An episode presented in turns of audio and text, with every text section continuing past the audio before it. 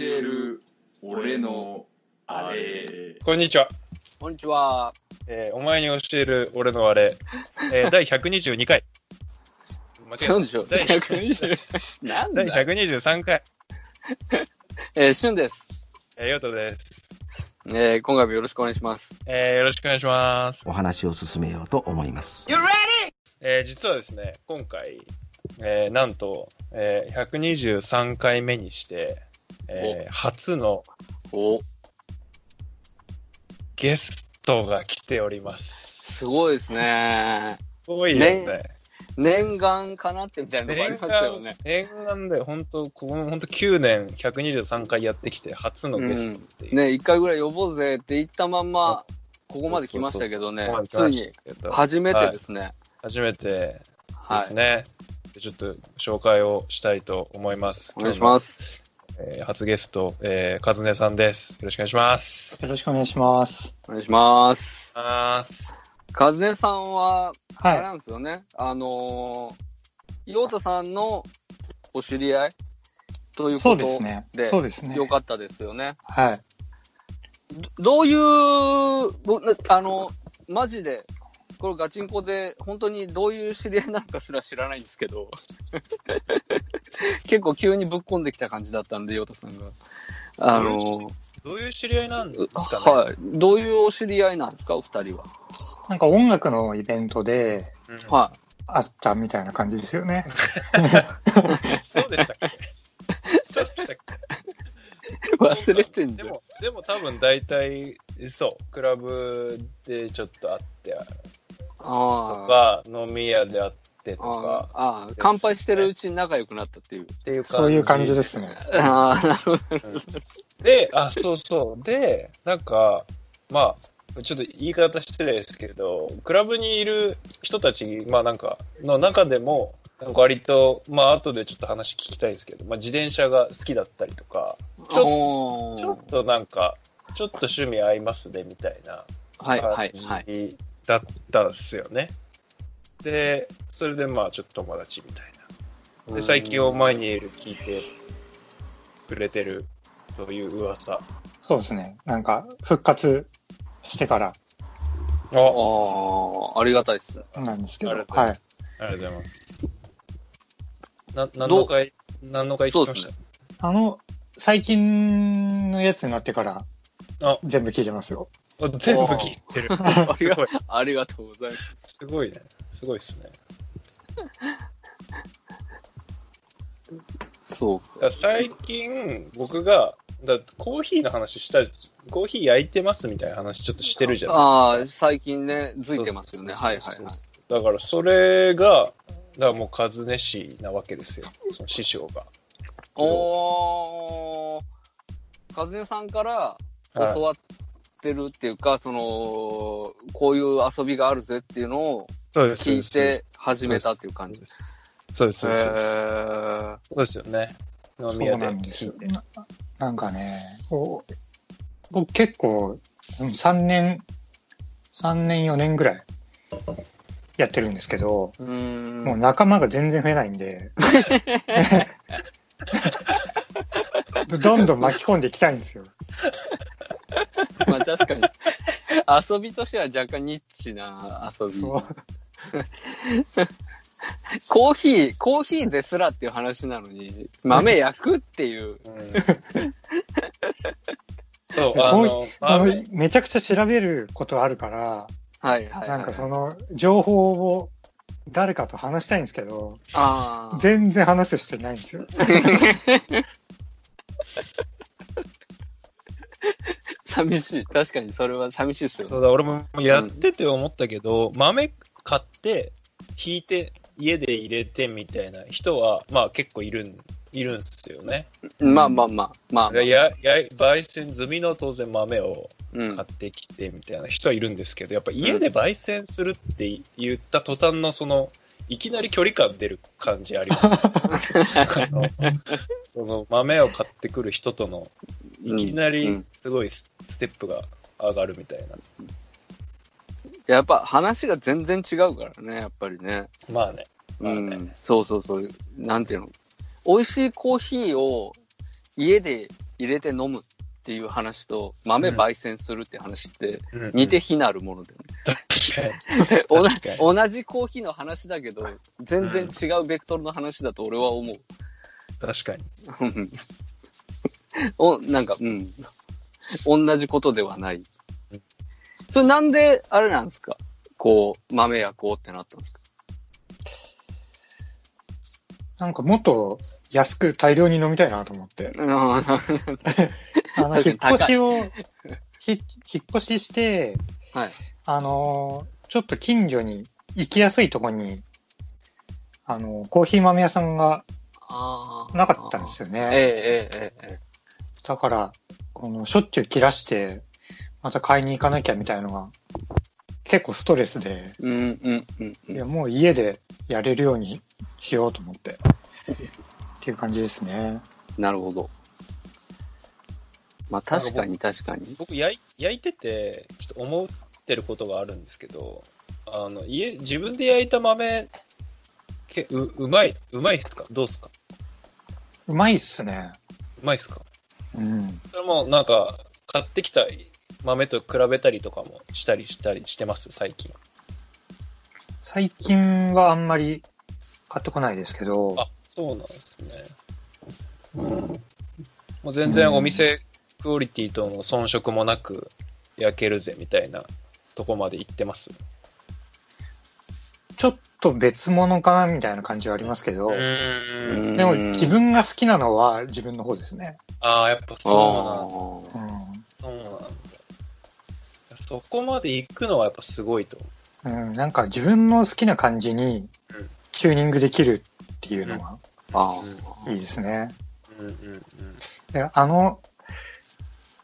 もう髪を切りに行って、ちょっと違ったなみたいなことあるじゃないですか。はいはい、お店で買ったコーヒーってちょっとそんな感じあります。いいけどね、それは絶対そう、わかる。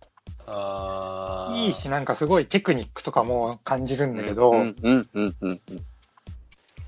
ちょっとはまんないなみたいな、そういう時もあるんだよ、俺のゴールここじゃねえってやつ、ここがゴール地点じゃねえんだけどなっていうすげえわかる。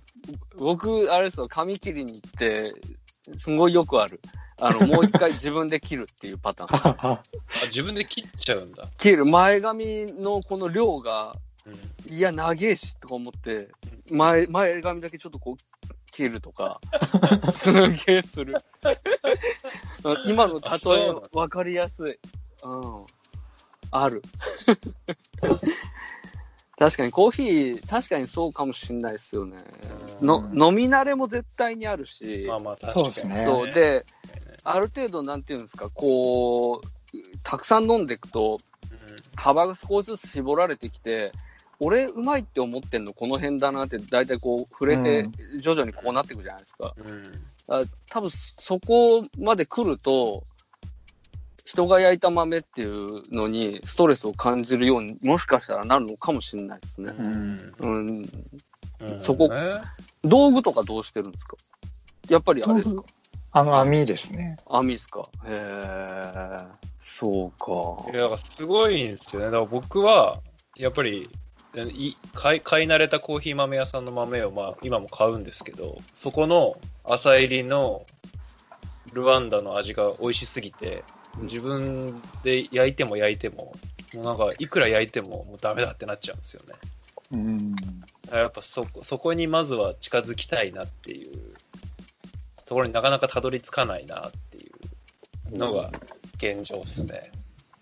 もしかしたら手編みだともうそれを真似るのはもう無理だよっていうことなのかもしれないって最近はちょっと思ってるんですけど、もはやそのちゃんと焙煎機じゃないと出ないそのいい悪いっていうかその出ない側の味みたいなのを求めちゃってるのかな。それはあるかもしれないですね。そうですよね。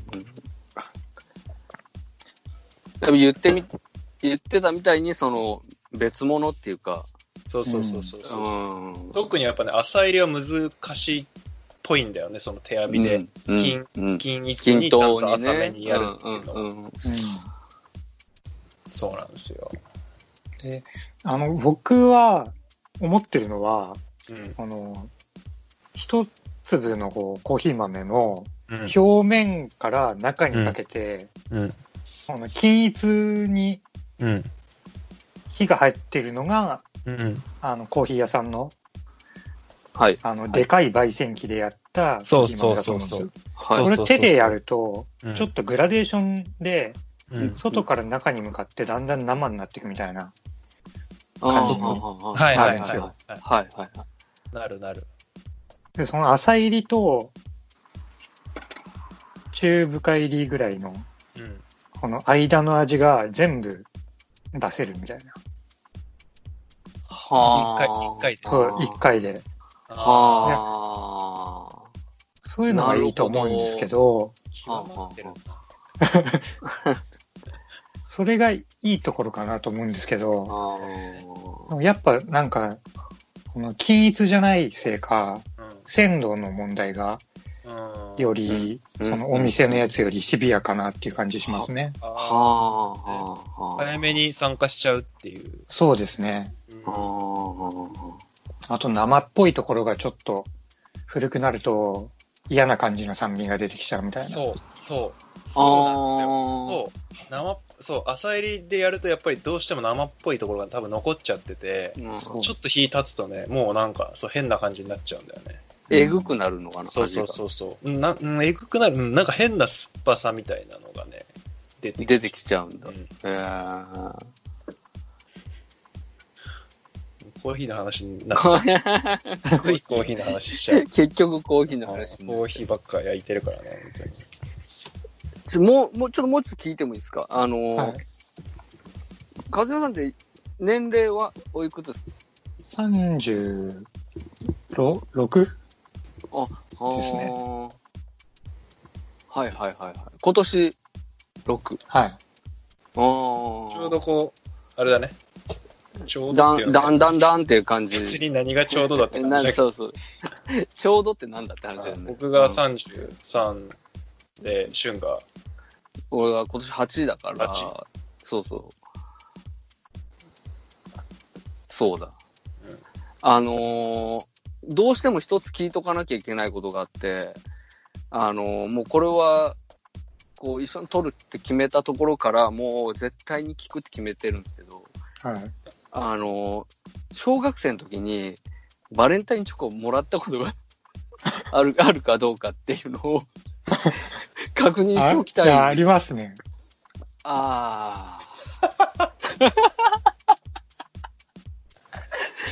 そっち側。ある側ですよ、だから。なるほど。ある側です。ある側だ。それがある側の側ね。わかりました。いや、俺絶対それ聞くなーって思った。絶対それだろうなーって思った。いや、だってそれはさ、やっぱりそのこう初対面でね、でこうやってこれから話をするっていう時に、はい、やっぱりなんて言うんだろう、相手のパーソナリティを知る上で、はい、やっぱり何よりも重要。大事ですよね。大事なこと。何よりも重要かどうかちょっと甚だ疑問ですけど、まあ大事ですよね。ちなみにそれ何年生の時の話ですか？いや覚えてないですけどね。覚えてないですか？覚えてないなんていうことあるんですか？逆に。そうか。いや、1回とかだったら覚えてるからね。そういうことだよね。俺も今すぐそう思った。1回じゃねえんだなって思った。うん、あと、なんかあんま、好きじゃないんですよ。イベント。え、何か。それは小学生の時から。小学生の時から。なんかこう、あれですか、思うところあって。いや、なんか気持ち悪くないですか、あれ。だ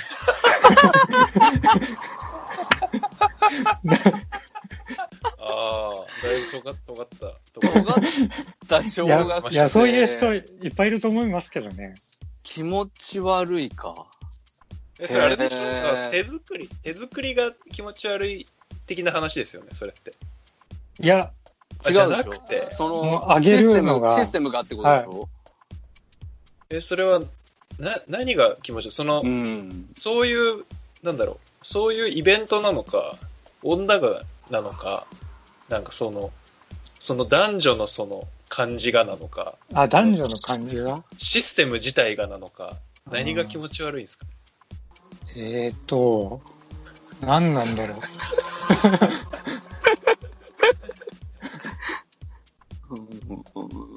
いや、男女が前提になってるじゃないですか。はいはいはいはいはい。男女で仲良く生きていけよって、うん、世界から言われてるみたいな感じがして。あ、それがね。そう、すげえきつい。それがね。なるほどね。いや、だからもうちょっと後の話なんですけど、うんうん、それをもう断ってましたもんね。高校生の時とかに。あ、さあ、それはすごいですよ。ちょっと、街っぽいやつ。ああ、もう行ったもらうとかも。呼び出されて。行ったもらうとかもしない。そう。へえ。ここでなんか、なんとなくの感じで受け取ったら、絶対嫌な気分になるなと思って。ああ、すごい。すげえ大人。もう横から出てきて、僕がもらいますって言いたい。いや、お前にはやらねえよってなるから。その余ったチョコレート僕がもらいますって言いたい。なんだよ、それ。すげえ。いや、まあ、そうなんだ。へえ。価値観いろいろだな。いろいろですね。なるほど。よくわかりました。はい。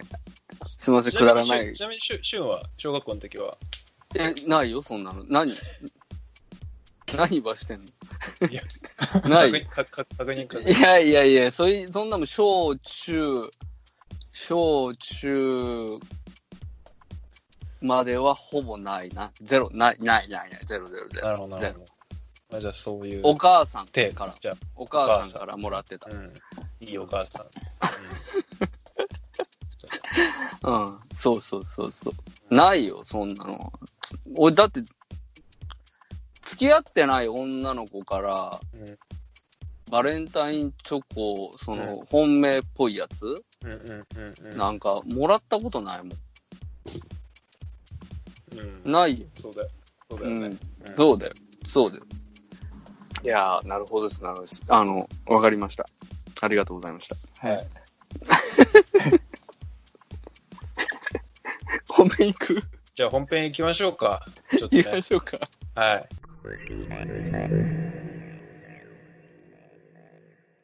ですね、今日収録してるのが、8月1日なんですけど、はい。8月からですね、スポーツ、イベントが解禁になってるところがいろいろありまして。あ、そうなんだ。そう、僕自転車のレースがすごい好きなんですけど、はいはいはい、これ8月からね解禁になりまして、はい、で今月8月の末からツール・ド・フランスも一応延期したけど、はい、あ、ツール・ド・フランスやるんだ。延期したけどやりますね。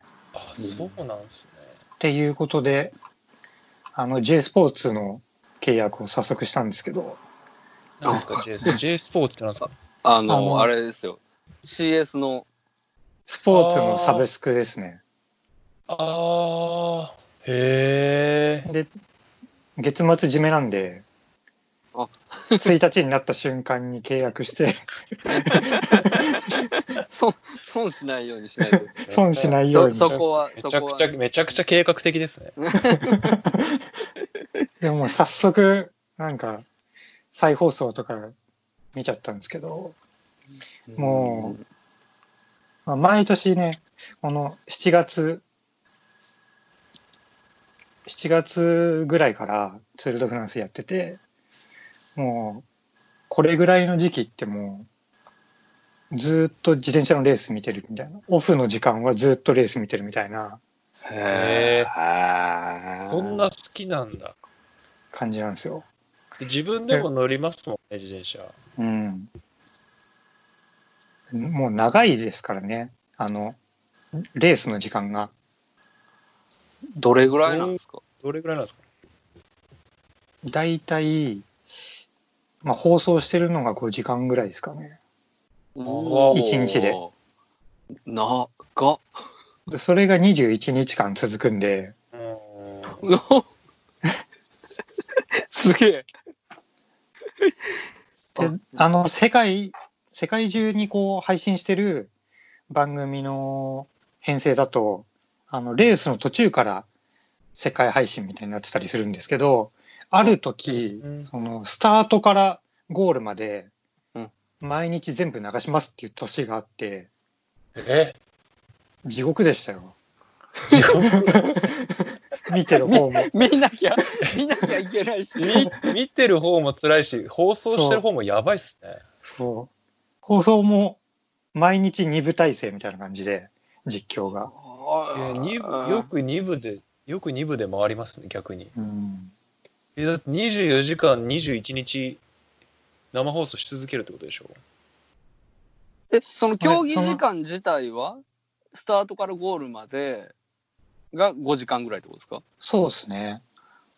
だからその21日間5時間びっちり競技中の映像を、そうですね、流し続けるってことでしょ。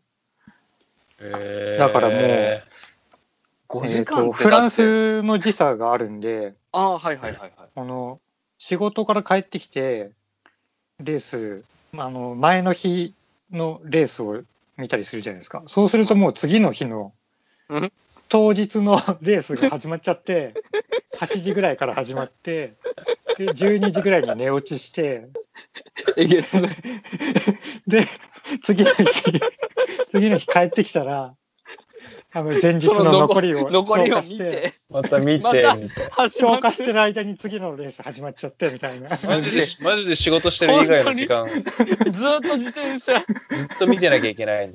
そんな年もありましたね。すげえな。今はそんなことないですか？編集版みたいな、ね、途中から始まる感じですね。あ、編集版ではなくて、あでそれでも何時間ぐらいやるんですか？それで3時間ぐらいは見てますかね、1日。あんまり変わ言うほどの差はなかったですね。へえ。でそれが、今年は8月の末からはい、9月のじゃあ20日頃まではずっとまたその生活になる。そうですね。トル・ド・フランスってどんぐらいの距離走るんですかね、その5時間とかで。数百キロとか走るんですよ。1日走る距離がだいたい200キロぐらい。100から200ぐらいですね。ああ、そうか、それ日によってコースが違うから、その距離も違うってことなんですね。うん、はい、あんま まじまじと見たことないの。なんか超短いと 100キロちょいぐらい。あ、それで超短い感じなんですね。うん、あとタイムトライアルとかだと何十キロっていうことはありますけど。そもそもなんですけど、はい、僕そんな別に自転車競技とか詳しくないんですよ。でツール・ド・フランス、名前は知ってるんですけど、はい、ツール・ド・フランスっていうぐらいだから、ツール・ド・フランスはなんですか、フランス全土を自転車で走りまくるみたいな競技。そうですね。ほぼフランスを一周するみたいな競技なんですか？そうですね。はあ。1日100何キロ、100何十キロっていうコースが21日分設定されてて、はいはい、それを走って、はいはい、でそのタイムがこう累積してきますよね。ああ、合計タイムで最終的な優勝チームを決める。はい、その合計が一番早かった人が優勝です。個人が優勝です。なんかあれって団体戦じゃないんだ、個人戦なんだ。なんか僕自転車レースってこうなんていうんですか、みんなでこう走るもんだって勝手に思ったんですけど、はい、そういうのもあれば全くのそういう一人で走る競技も、これがですね、成績がつくのは個人個人なんですけど、はい、チームで協力して1人を勝たせるんですよね。へーへー、あ、そういう競技なんですか。そうなんですよ。それがちょっと面白い。そこが分かんないと、うんうんうんうん、多分入り口がよく分かんないと思うんですよね。うん、はいはいはいはい。ナスアンダルシアの夏っていうアニメありましたよね。はい、と同じルールですか。そうです。ツール・ド・フランスも。はい。あ、なるほど。あれはブエルタ・イスパーニャっていう、うんうんうん、スペイン版のツール・ド・フランスみたいのがあって、それの中の一日を描いた映画なんですけど。そうですよね。なんかこう、集団がいて戦闘陣がいて、なんかお前が先に行けみたいな、こう。そうなんか俺が後ろからついていくみたい なんかそういうよくニュースの映像とかでゴールシーンわ、うんうん、ーってこう集団ですごいスピードで大勢の人がダッシュしてくるみたいなシーンあるじゃないですか。なんでああいうことになるかっていうと、うん、それを解説すると結構面白いんですけど、うん、ああいうことになる、うん、わーってすごいスピードでみんなでゴールに向かってくるみたいな、うんうんうん、ああいう状況になるステージ、うん、コースの、うん、レイアウトっていうか、うんうん、そういうのって決まってて、うんうん、そう平坦基調のスプリントステージっていうんですよ。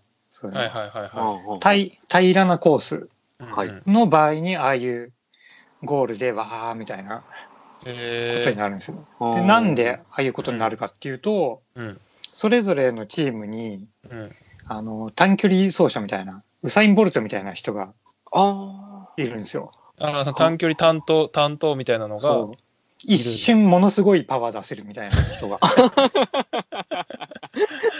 長いことは走れないけどそうやれる。でもそういうウサイン・ボルトみたいな体格の人ってマラソン走るの苦手じゃないですか。はいはいはい。まあまあまあまあ、確かに。瞬発力だから、うん、何百キロも走ってから、うん、最後にスプリントしなきゃいけないんで、うん、そこ両立するのは無理なんですよ。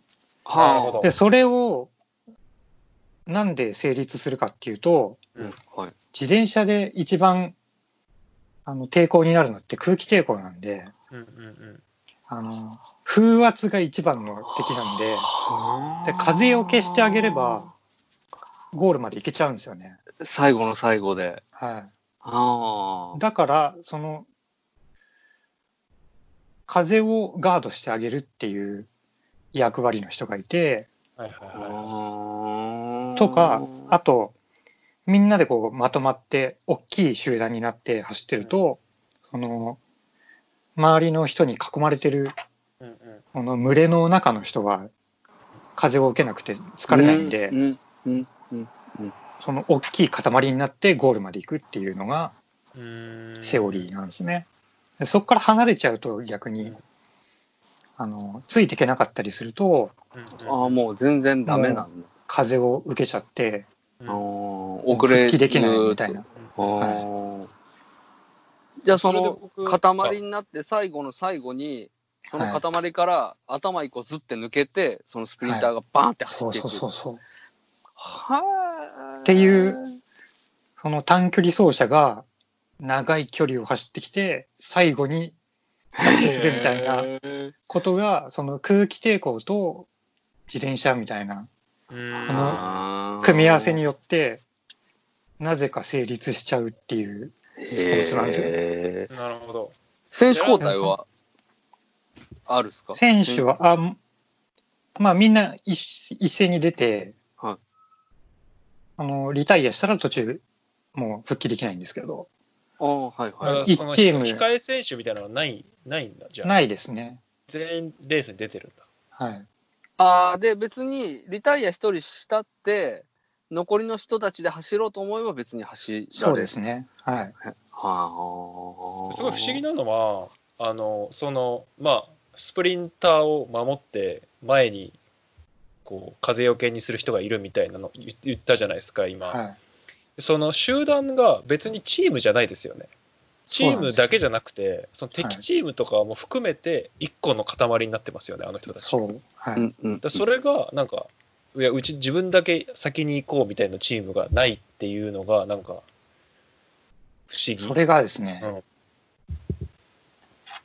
まあ自分たちが先に行こうってすると、うんうんうん、自分たちがいっぱい数受けなきゃいけないじゃないですか。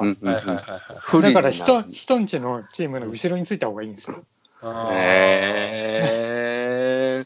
すげえ最後の最後でめちゃくちゃ駆け引きなんだ。じゃあそこはでもそのうちのチームに本当にウサイン・ボルトみたいな金メダルクラスの短距離速いやついないっていうパターンあるじゃないですか。はいはい、まあまあまあ確かに確かに。ああ、もう決勝まではいけるけど、まあ、5位がいいとこかなみたいなパターンあるじゃないですか。はいはいはい、そういうチームはどうするかっていうと、うん、この大きな一つの塊でゴールまで行っちゃうと、うん、もう勝ち目ないんですよね。そこまで最後にボルトに抜かれますからね絶対。そうそこで、うんうんうん、そこまで道連れにしちゃうと。うんうん、もう勝ち目がないんで、うんうん、じゃあっつって、うん、先行したりするんですよね。あ集団から抜けて、まあ、それもいっぱい風受けるけど疲れるけど行くってことだ。もうリスクを負って行くみたいな、うん、なるほどね。なるほどね。ちょっと興味わけますね。ちょっと見たい、面白いなって感じする。でまあその、まあ、リスクを負って一人飛び出すじゃないですか、うん、でその飛び出した人は、うん、本当にこのステージで優勝したいって思ってるのかもしれないですけど、うんうんうん、そこにただついてくだけみたいな人もいて、うん、臨場しようみたいな人もいて、それはもういろんな理由があって、うん、コースの途中に、うん、ポイントが稼げるゲートとか、そういうのもあって、ほう。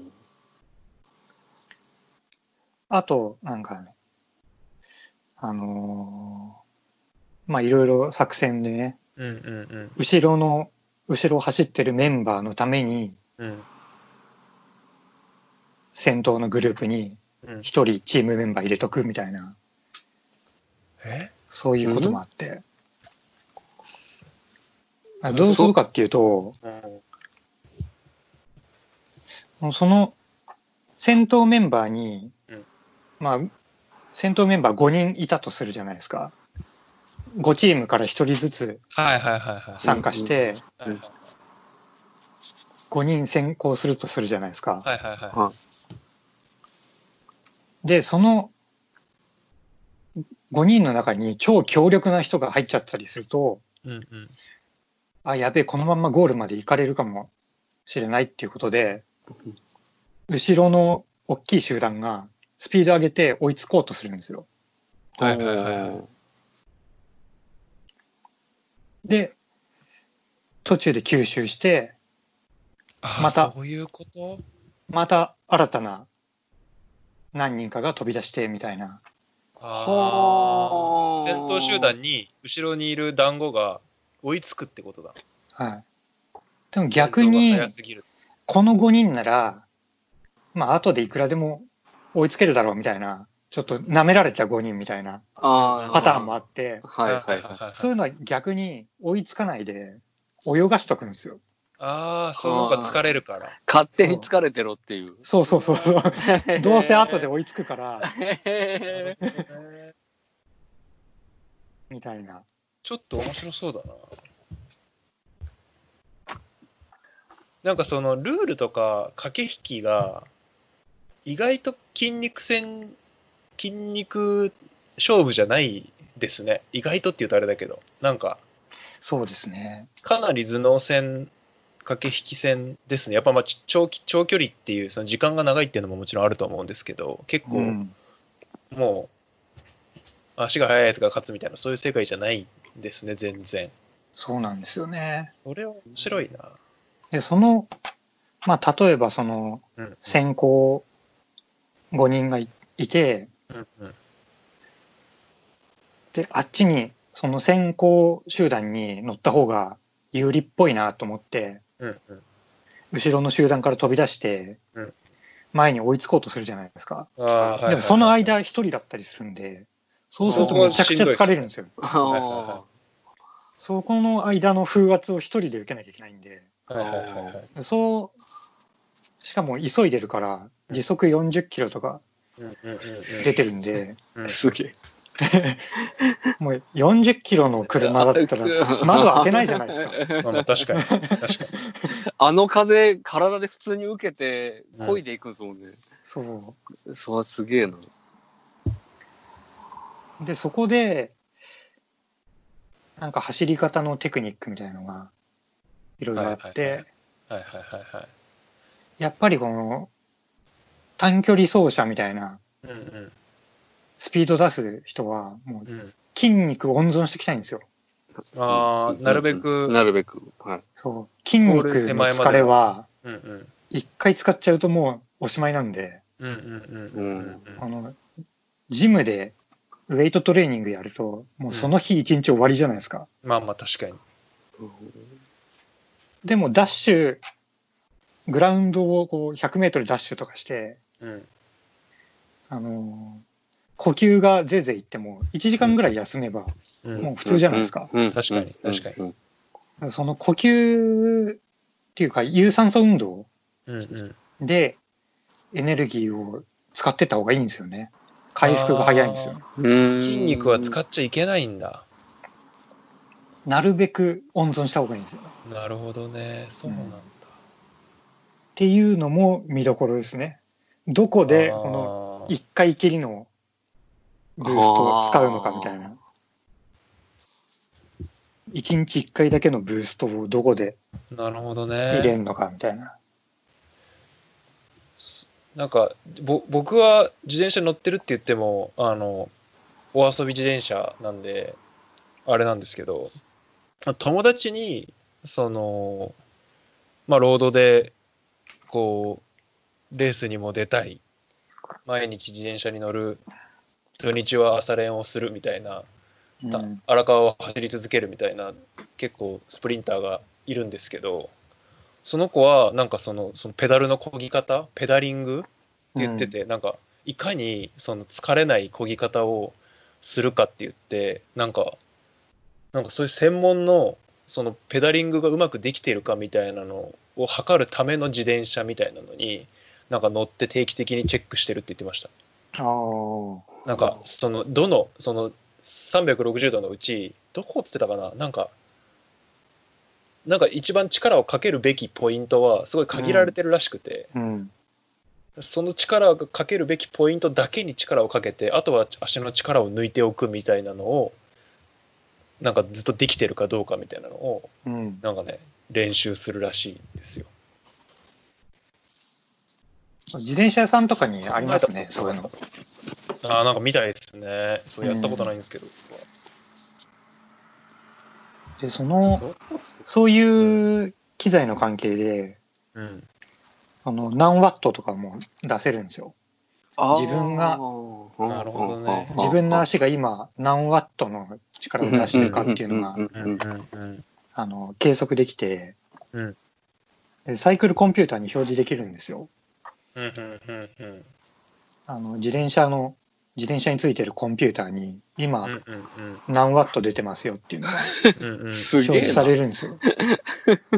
であれを見ながら走るみたいな人もいて、自分が何ワットを何分維持できるっていうデータを練習の時に取ってあるから、でこのペースでこれだけの力で何分行けば追いつけるみたいな、うん、データ主義。めちゃくちゃデータですね、本当に。そう、そういう人もいるんですよ。俺、そうやってやりたくなりそう。自転車のレース出たら。そういうのをやりたいってことですか？うん、やりたくなりそう。自転車のレース出たらね、出ないけど。うん、面白くない？なんかいやーでもなんか俺はそれだったらやっぱり一番漕いだやつが勝つみたいなのが気持ちいいな、うん、でも本当にそういうデータコンピューター見ながら走るみたいな人もいれば、もう好きにダンシングして走っていくみたいな人もいて、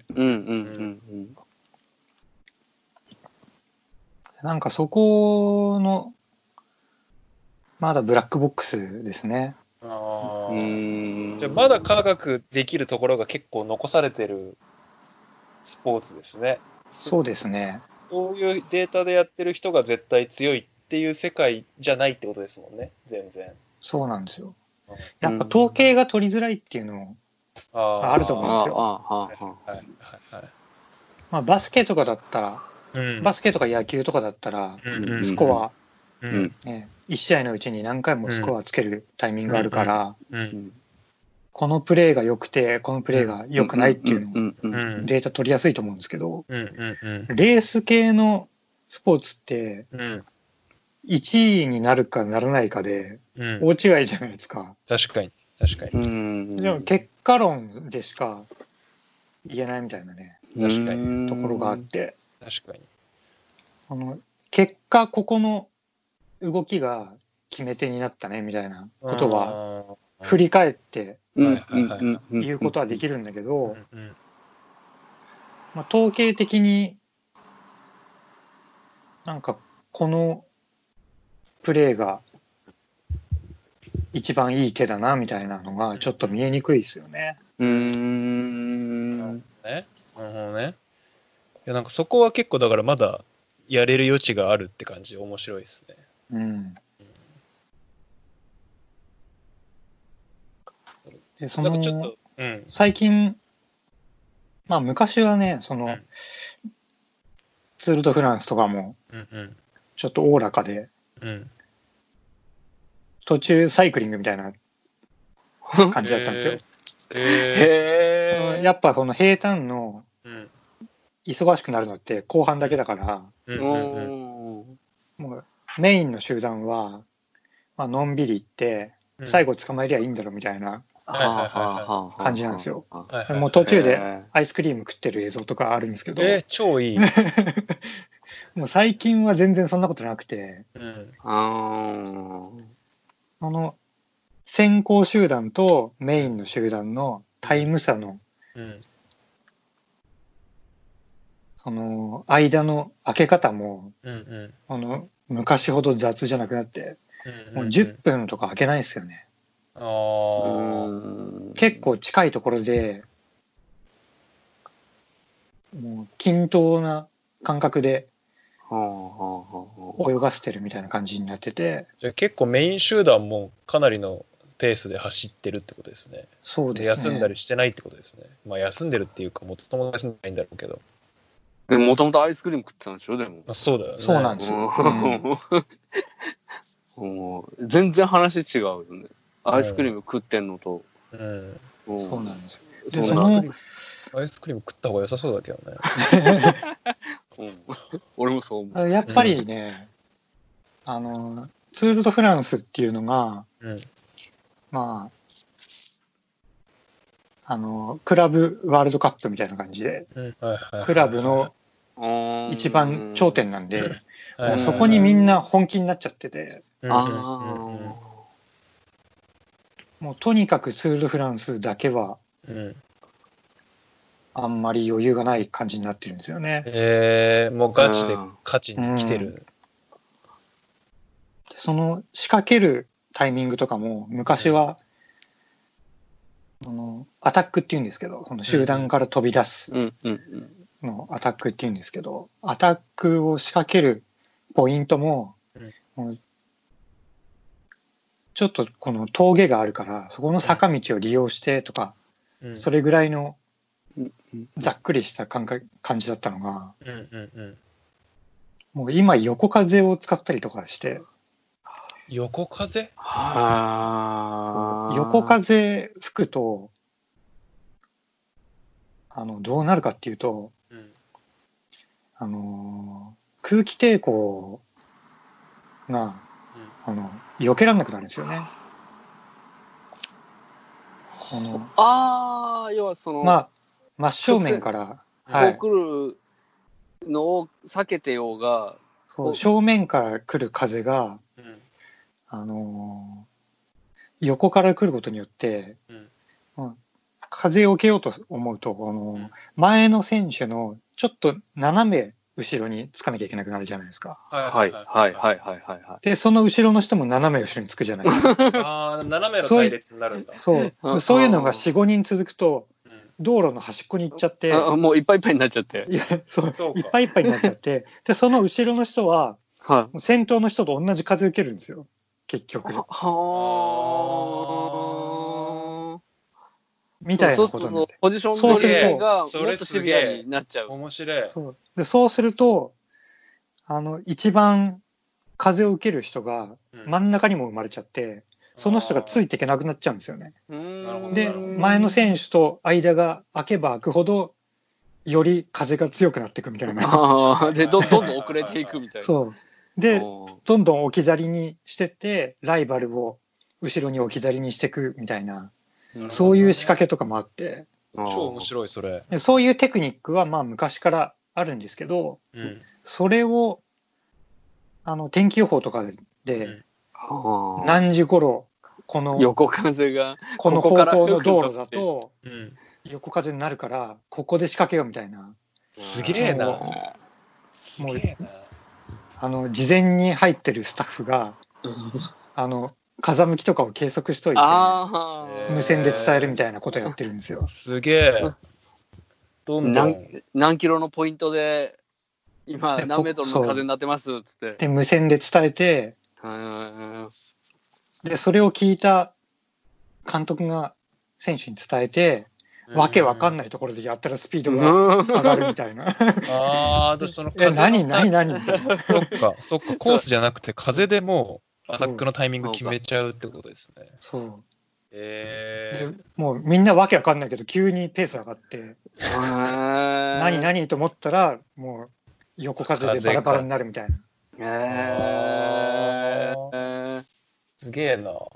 で、そういうのがもう何年か続いて、もう最近はそういうのも予知して、うん、どっかのチームがこれやってくるかもしんねえみたいな。うんうん、予測して、これ事前にペースアップして、なるほど。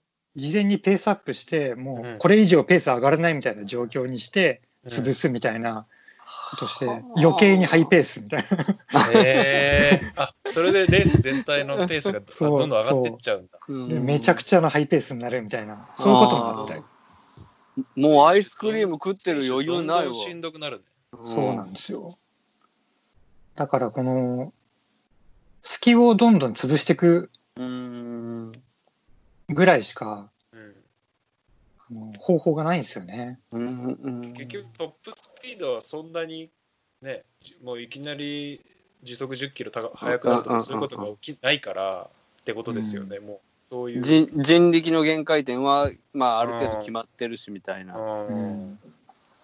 あ。ソフトクリーム食べた方がいいと思うけどな。見てる側としては、うん、どっちの方が面白いんだろうそれって。単純に観客として今はも面白いですけどね。ゲーム性人によるでしょ。見てる側のさ、結局そういうアイス食ってるところ楽しめる人と。もう完全にスポーツっていうね。スピーディーなそういうレースを楽しみたい人で分かれるんじゃない？どうなんですか？もともと多分さ、お祭りだっったんだよね、多分そのアイス食ってた頃きっと。そうですね。ね、その地域じゃないけどさ、国の祭りっていうかさ、うんうん、なんか、うん、こうみんなで盛り上げて、うん、楽しいなおいってやってたんだろうね、うん、それがどんどんどんどん、まあ周りは今もそうかもしれないですけど、あ、はいはい、選手的にはもうそんな勝ちたくてしょうがないみたいなっ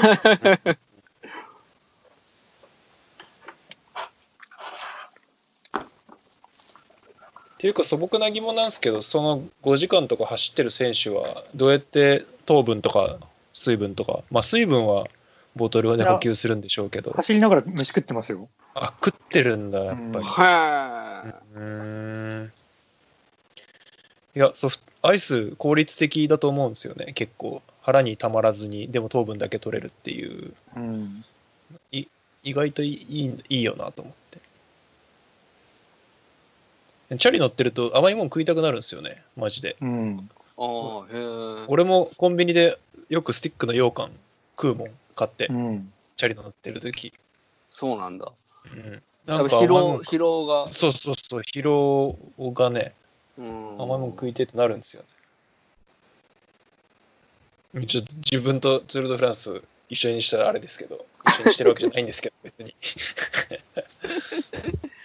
そんなレース変わってきてるんですね、どんどん時代の流れですね。なんかそうですよね。やっぱこの監督の車の中に、うん、コンピューターとテレビがついてて、うん、それでやっぱ先日、ね、いろんなスタッフから無線聞きながら、うんうんうん、コンピューターで戦術立ててみたいな、っ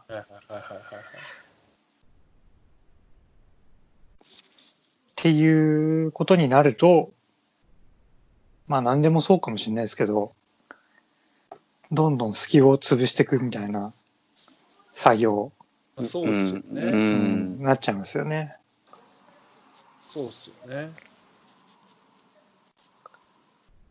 思うんだけど、はい、そうなっていくとさ、こうプレイヤーはどんどん細かしていかないのかな。そんなことはないのかな。うん。そうですね。していく、やっぱりいくもんなんですかね、徐々に徐々に。そういう戦術主義 みたいになっちゃって、うん、なんかどんどん駒になっていっちゃうみたいな。まあそれ当然マンパワーあると思うんですけど、うん、でもやっぱりその戦術ありきで、そこにこう、うん、うまくガチッとはまって、うん、プレイできるやつがすげえみたいな感じになって、うん、なんか僕その一番多分子供の頃一番最初に触れた世界のスポーツってサッカーで、うんうん、前に話したと思うんだけど、サッカー部入ってて、うん、サッカー部行ってないんだけど、うん、レギュラー発表の日だけ、うん、ビデオ見れるっつって、うんうん、ワールドカップの試合のビデオが見れるからっていう情報が飛び込んできて、うん、あ、じゃあ行こうかなっつって行って、うんで行ってお前なんで来たんだってすげえディスられたんだけど、うんうんうん、お前ここ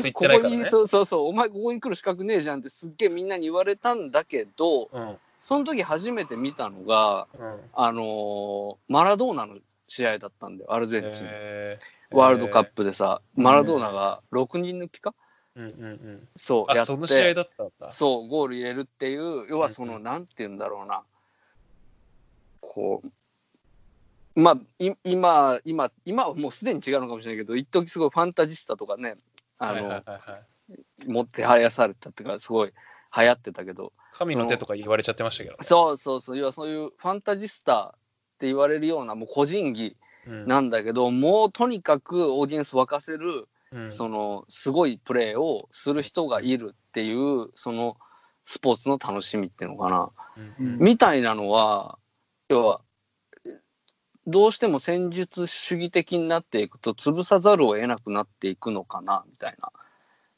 気がするんですけど、そうですね、そうですね、そのあたりはどうなんですか？自転車競技とかでもそう以前はそういうのがあったけどみたいなのあるんですか？これサッカーでいうと、はい、いつも思うのはレース系のスポーツってみんな1位目指して、全員走るわけじゃないですか。はいはい、で1位以外、まあ、価値がないというか、言ってみたら、はいはい、極端な話するとそうじゃないですか。はいはい、サッカーで言ったら、最初に1点取った方が勝ちみたいな、そういうルールなんじゃないかなと思って。なるほど。はいはいはい、はい、そういうルールのサッカーの試合があったとしたら、戦術、だいぶ狭苦しい感じになるだろうなと思って。なるかもしれない。そういう状況になってんのかなとは思うんですよね。はいはいはいはいはい。あるかも。もうガチガチに守って、カウンターもロングパスボーンって出してもう抜け出して1点決めたら終わりみたいな、つまんねえでそれでそれで決まればいいけど、はいはい、まあ、結局その作戦が良かったのかその選手がすごいのかはよく分かんないみたいなことになるじゃないですか。そういう状況なのかなと思いますよね、今のレース。自転車がね、結局いろいろデータを取ってやってるけど、それがいいのか、そもそもそいつがすごいだけなのかがいまいちはっきりしてない。よく分からないでもそれレース系のそのスポーツ言うとくくるとあれですけど、なんかそういうスポーツの宿命なのかもしれないですね。なんか自転車だけじゃなくてその走る陸上競技も、モータースポーツとかも、そう F1 とかもそうだけど、1位にならなきゃいけないっていうか、その勝ち負け、そのどっちかが勝ってどっちかが負けるっていうチームスポーツとは全然違ってきますよね。でそうするとやっぱり、ね、結局何が良かったのかはよく分かんないから、悪いところを潰してこうみたいな、発想になるのかなっていうね、ところはありますよね。なるほどね。そうか。だからコンビニの物流みたいな、印象を受けるんですよね。これはコンビニの物流しかも物流どういうことですか？もうセントラルキッチンで大量に作って、効率よくネットワークで配送してで利益を最大化するみたいな。なるほどね。そういうシステムとなんか近いものを感じるんですよね。ちっちゃい欠点を一個ずつ潰していくみたいな。人件費をちょっとずつ削っていくみたいな。一番小さいコストで一番大きくこの売り上げを上げたいっていう思いですよね、きっとね。それだけですよね。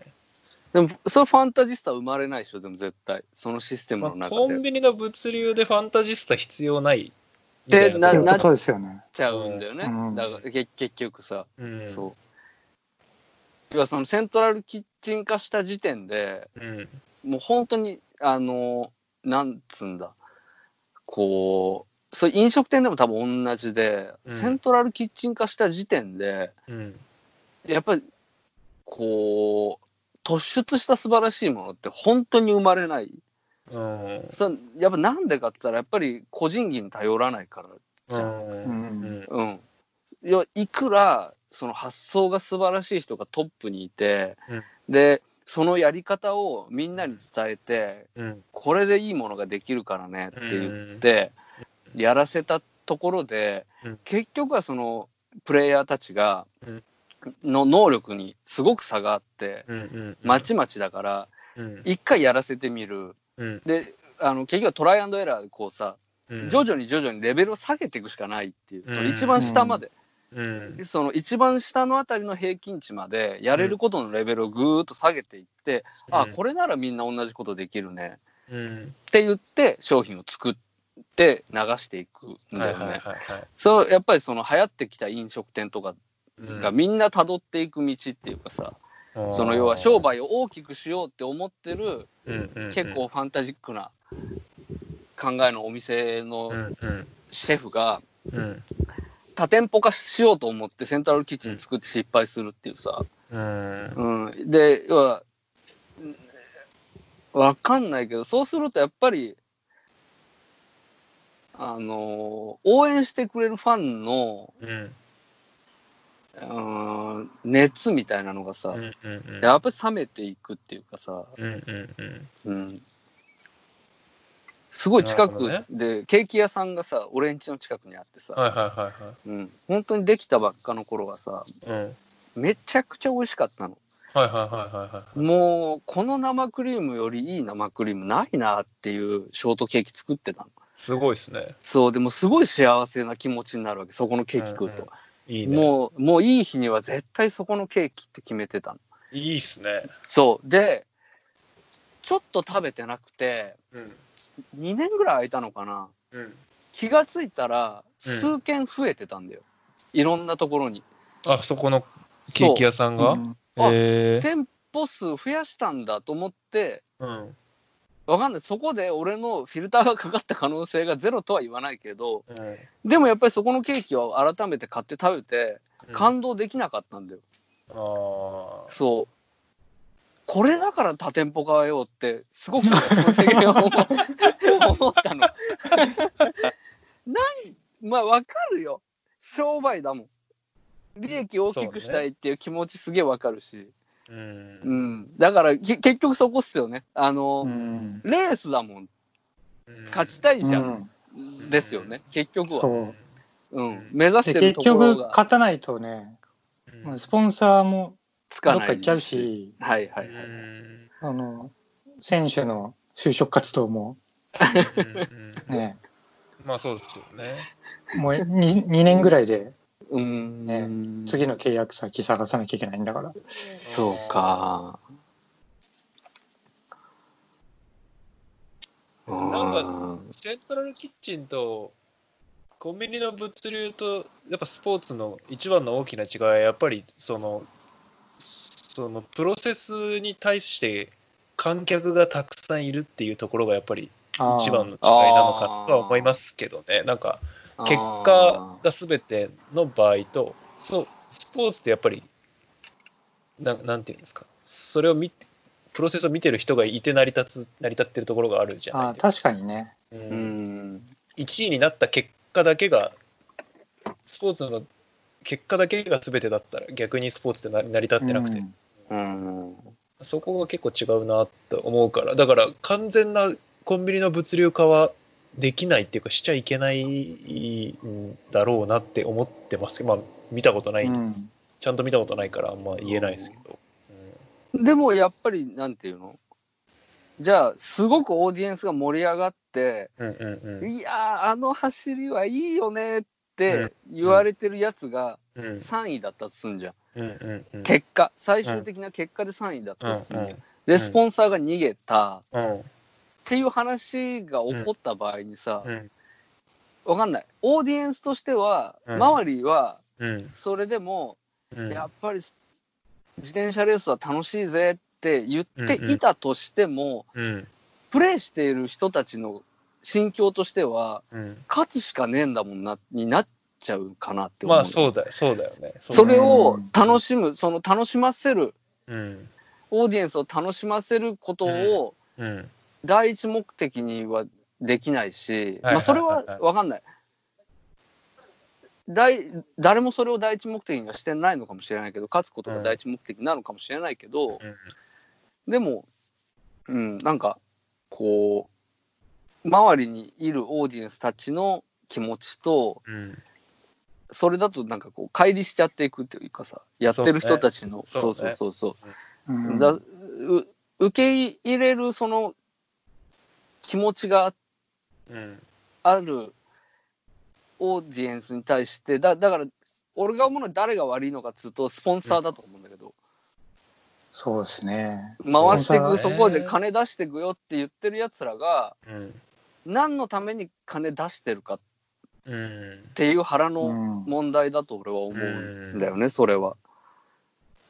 いいもん作れよ、いいことやれよって金出してんのか、うん、俺んとこの企業を宣伝するために金出してんだから勝てよって言ってんのかで、うん、やっぱりやってる側もまあそうですよね、その世界も、うん、の充実度も全然変わっていくのかなっていう気はするよね。そうですよね。うん。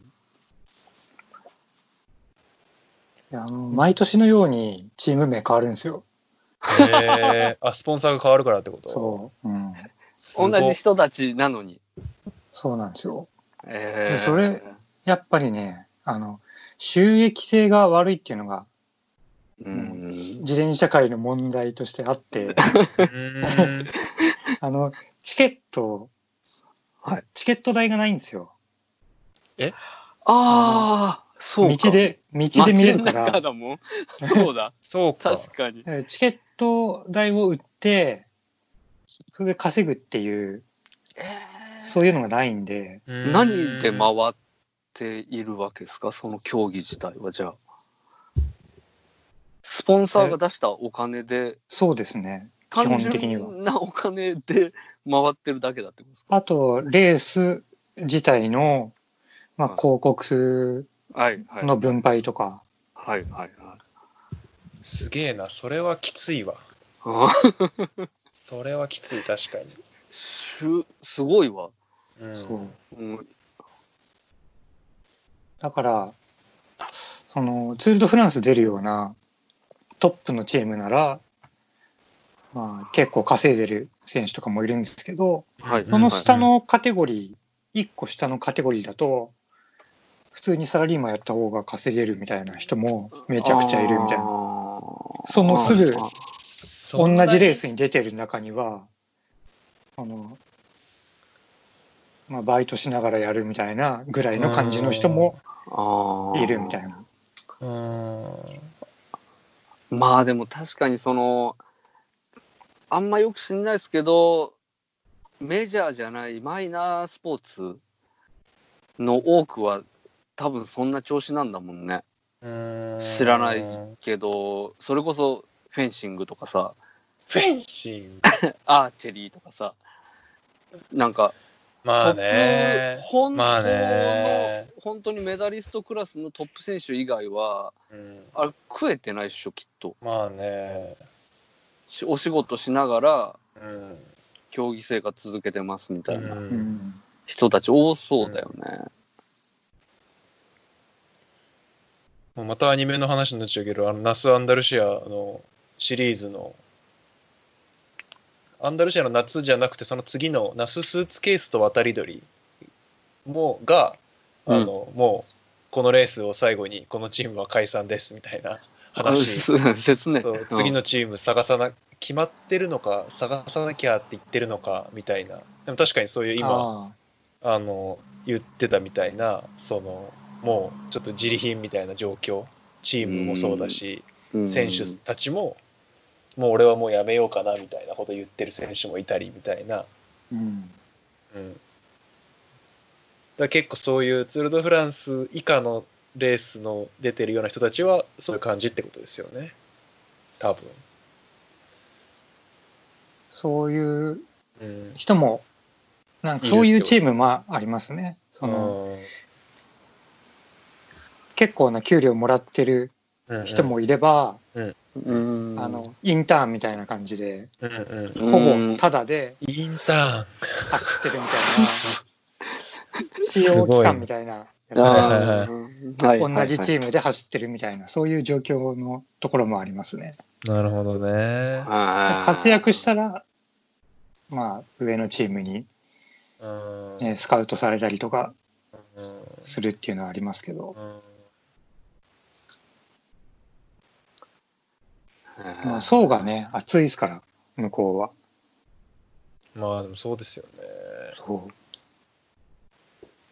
まあでもそうか、じゃあお金の問題はそのスポーツの構造自体の問題ってことですね。だからまあでもありますね。だから結局スポンサーがだけがまあ 10-0 で悪いっていうよりはもうそもそもその自転車レースっていう構造上の問題ってことですよね。もう基本的に自転車のチーム名になってるような企業は、まあ、みんな男気ですよね。それはそうなんだ。いいことねえよ。トラック競技みたいなのはないですか？自転車って。トラックありますよ。いわゆるその日本で奈良競輪みたいな、ああいうのでその、まあ、リーグじゃないですけど、アマーリーグみたいなそういうのは。ああでも。もっとそのプロスポーツみたいのじゃないと思いますけどね。そうか。でもそういうのでもわかんないですけど、例えばそういうのである程度金が回っていってお祭りごととしてのツール・ド・フランスみたいな世界では全くないってことなんですね。そう、ああでもまあよくわかんないですけどね。どれぐらい儲かってるのか。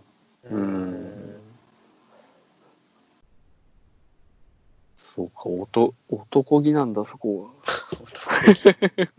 いやじゃあそのなんて言うんだろう、それしかねえって思うんだよ。なんかその単純なそのなんて言うんだろう、エンタメみたいなところ、その。スポーツ化してないエンタメみたいなところでスポーツを楽しませていこうと思うと、多分お金出す人が男気でやるしかないみたいなことになっていくというか、っていうやっぱり気はしていて、いやだってスポンサーの名前出たからってなんだって思いません？結局いやでもなんていうんですか、その世界のその自転車人口があるわけじゃないですか、一応は。で、まあ、で今そこNTT チームっていうのがあって、でGPS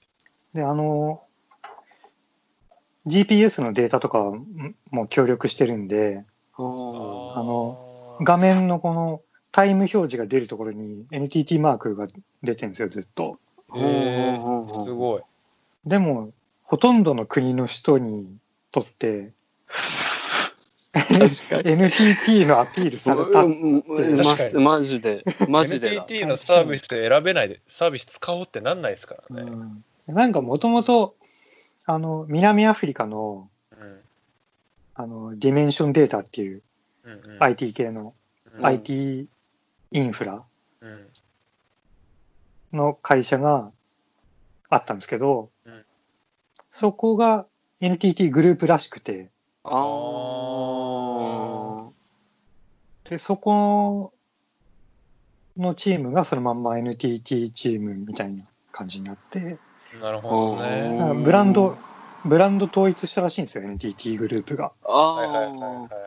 その関係で名前が変わったんですけど、でもほとんどのね NTT でも意味がないですよね。ねえ確かにな。だからその名前だけ知ってるけど別になみたいな会社名いっぱいあるんですよ。なんかドイツのキッチンメーカーとかシャンプーのメーカーとかやったら知ってるんですけど別になみたいな。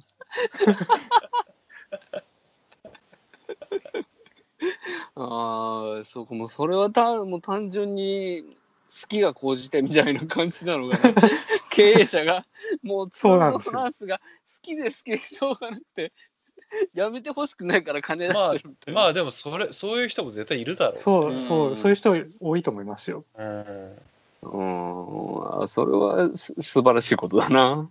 なんか全然違うけど、なんか楽天がバルセロナのスポンサーやるのとはなんかもう全然わけが違うというか、あれはなんかすごいそのバルセロナに楽天って書かれることで楽天のブランドを世界に売ってその上でやっぱり楽天ブランドで世界進出しようって思ってる策略があってのスポンサーだけど、うんうんね、そういうことではなさそうな話だよね。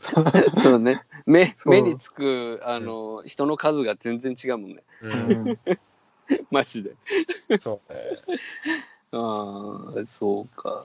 それでもアルペシンっていう、はい、アルペシンっていう育毛の育毛シャンプーの企業とかが、名前だけ知ってるんですけど日本人ほとんど誰も知らないやつだよね。そうどうせ買えないですでも例えばアルペシンがその日本に進出してきた時に和音さんどうするんですか？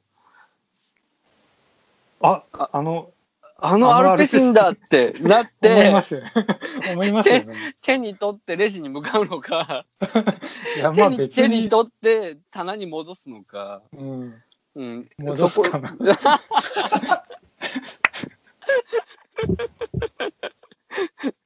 そうか、まあでもそうだよねでも不思議というか、それでもやっぱりそのもうなんで成り立ってんのか ねっていうのと、まあ、やっぱシビアにそれでもやっぱシビアになっちゃうんだなっていう、その男気だったとしても、スポンサーが男気だったとしても競技自体はどんどんシビアになっていくっていうのは、それは単純にやっぱりあれなのかな、そのスポーツマンシップというかわかんないけど、その競技者の方の意識の問題なのかな。でもやっぱりスポンサーつかないと困るからっていう、生活できないよねっていうところからやっぱり来てるのかな。チケット代入んないってことはもうスポンサーなかったらお金稼ぎようがない。そうね。ですよね、正直、うん、そうですね。あと広告と放映権料の分配でなんとかやる。まあ、トッププレイヤーはね、それこそ自転車メーカーのこう、なんていうの、顔になればまだあれなのかもしれないけどな。スポンサーってなんかあんまお金かかんなそうですけどね。自転車があれば、自転車さえ提供してあげれば、なんか極論、本当に自転車チームのスポンサーってそんなにめちゃくちゃ金かかんなそうな気がするけど。そうだな、エンジン作んなくていいしな。そうそうそう、あとね、野球場とかも別にいらないしさ。いらないしな、うん、そうな。なんか、給料と自転車で払っとけばいいから。車とか。あ、ね、そうか。レース中のね。確かに。確かに。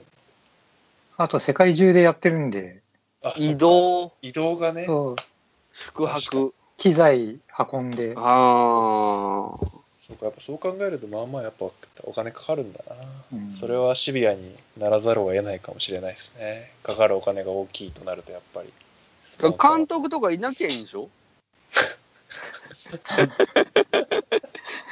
何人5人か4人か分かんないですけど、そのワンチームでやればいいってことでしょ。あ、スタッフなしでね。なしで、うん、そうすればだいぶ抑えれる、コストが。まあまあそうね、そうね、うん、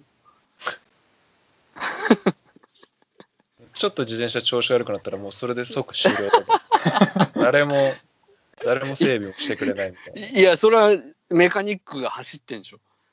あ、自分で、うん、あれラリーと一緒。ニュートラルの、うん、メカニックカーみたいなのもいるんですけど。あ、そうなんだ。うん、まあタイヤの交換ぐらいならできますけどね。チェーン外れたら直してくれるとか。チェーン外れたら。まあそうですね。チェーン外れたら自分で直せると思いますけどね。みんな。確かに。それぐらいはね。はできる。マチャリじゃないんだから。そうか。それぐらいはできる。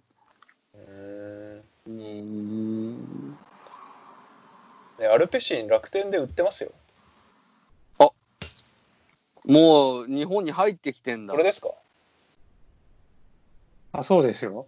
あ、買えますよ。あ、もうポチッとじゃないですか、カズネさん。1本2800円です、ね。高え。カフェインが入ってるらしいよ、シャンプー。なんで？それ大丈夫ですよ、コーヒーで十分取ってるから。ああ、確かに。確かに。大丈夫。海外直送商品って書いてある。いや、なんか怖くないですか？怖い。何入ってるか分かんない。外国の。そう、カフェインが入っているっていうこと以外に情報が全然書いてない。怖えよ。外国の育毛シャンプー怖くないですか？怖い。なんか抜けたりしそう。勝手なイメージだけど。全然なんかいいとか悪いとか何も書いてないし。怖い。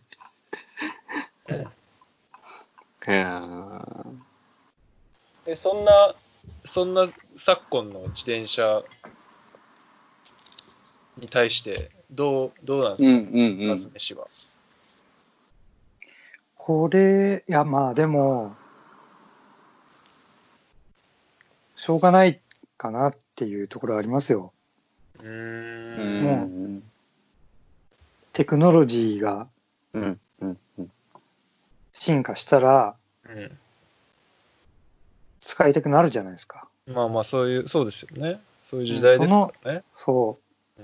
で、それを駆使して、その先でやっていくしかないんじゃないかなとは思いますよね。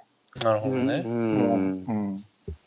そこも受け入れて、やっぱりそれでも楽しめるってことですね、カズネさんは。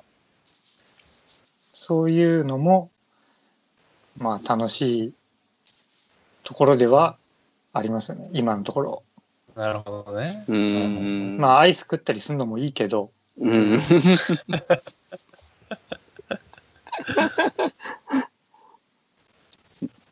あでも何事もね、そうっすよね。だからって、要はなんて言うんだろう、そのアナログに戻れないからね、ほとんどのことは。だからといってその個人的な趣味としては、例えば自転車なんとかでもそうなのかもしれないけどさ、個人的に、まあ単純にその走ってて楽しいとかさ、わかんないけど、そのアナログな部分ですごく楽しみがあって好きだなっていうのを人と共有したりとか、自分の中でそれを高めていったりとかさ、は可能じゃん。例えばね、俺がその LP 買って楽しいっていうのはさ、個人レベルではそうだけどね、なんかやっぱりそれがそのより上のその世界で通用するかっていうと、やっぱりそういう話ではないよねっていうのはあるもんね。そうなんだよね。結局メジャーなもの、大衆に一番たくさんの人に見られるものっていうのはやっぱりどんどん進化してっちゃうますよね。で、一方で多分自転車も車もそうだし、そういうちょっとメジャーになるそのテクノロジーによってどんどん進化したものに対する、まあアンチテーゼとして残るそのクラシックなものみたいなものはどうしてもニッチにはなっちゃうのはまあしょうがないかなっていう気はしますけどね。なんか車、大学生の時車乗ってた時の古い車乗ってたからわかるけど、やっぱりクラシックカーレースみたいな、もうそれだけのこうすごい狭いニッチな世界みたいなのがやっぱりできちゃってて、なんかそれはなんかやっぱそれがメジャーになるってことはまあないんだよなっていうのはなんか思ってたから、まあ自転車もやっぱりそういうどんどんテクノロジーによってどんどん進化してどんどん速くなってっていうのがメジャーで、一方でそうじゃないものも残るみたいな感じなんだろうね、きっと。そう他のレースでは、もっとねのびのびやってますからみんな。あ、アイス食ってるんだ。まだアイスは食ってないけど。アイス食ってないな。ツール・ド・フランスだけがガチガチになってる。特にそうですね。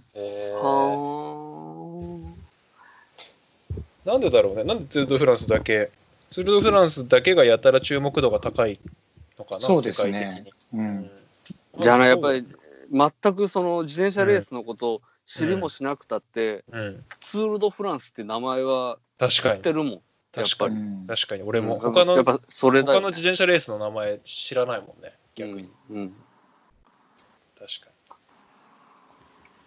に。でもワンデーレースっていう1日で完結する、うん、レースもいっぱいあるんですけど、はいはいはいはい、そういうのも、うん、より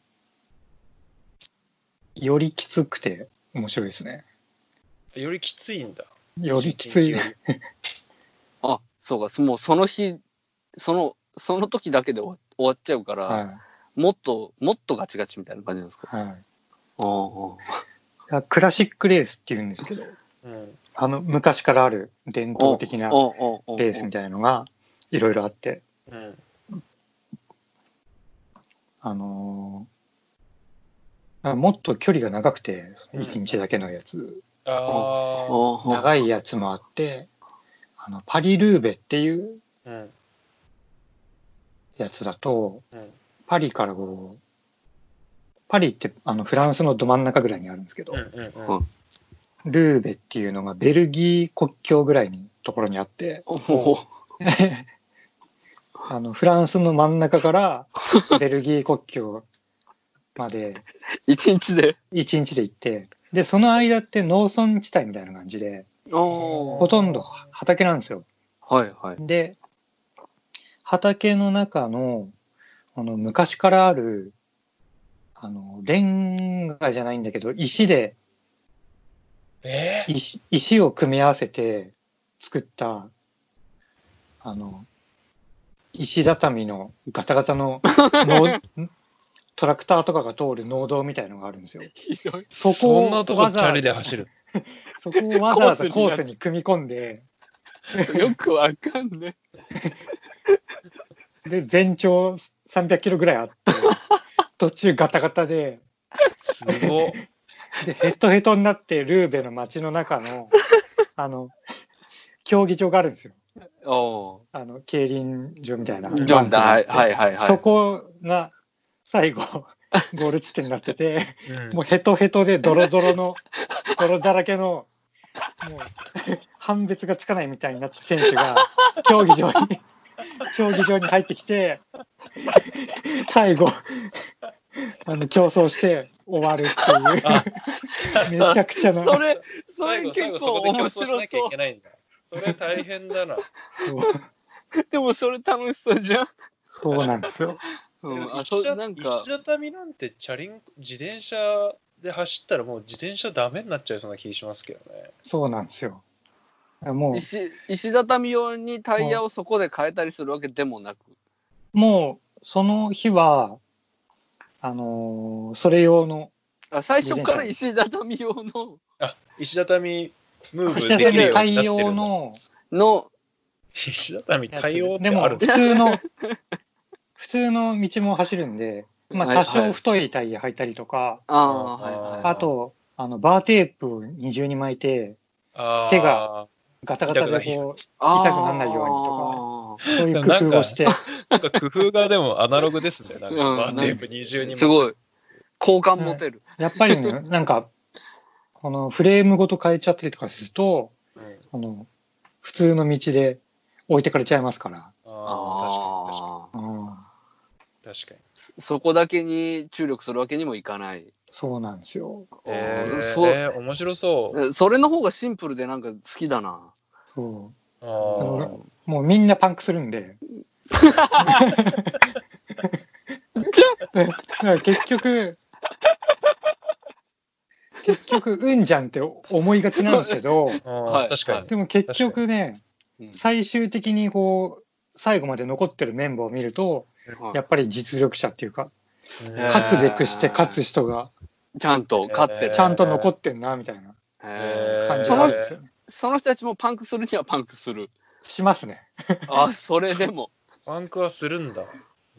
するけどなんか持ち直して、なるほどね、頑張ってこ戻ったりとかしてなんかそのめちゃくちゃこうマンパワーな感じが好きだな。そういうのもありますよ、うん、そういうのそうすげえ好感持てる。そのなんか汗かいてる感じが泥だらけになってる泥だらけになってるところがで最後にしかもなんかその一回そういう競技レースみたいなコースを走らなきゃいけないっていうなんかその間抜けな感じが俺は好きだな。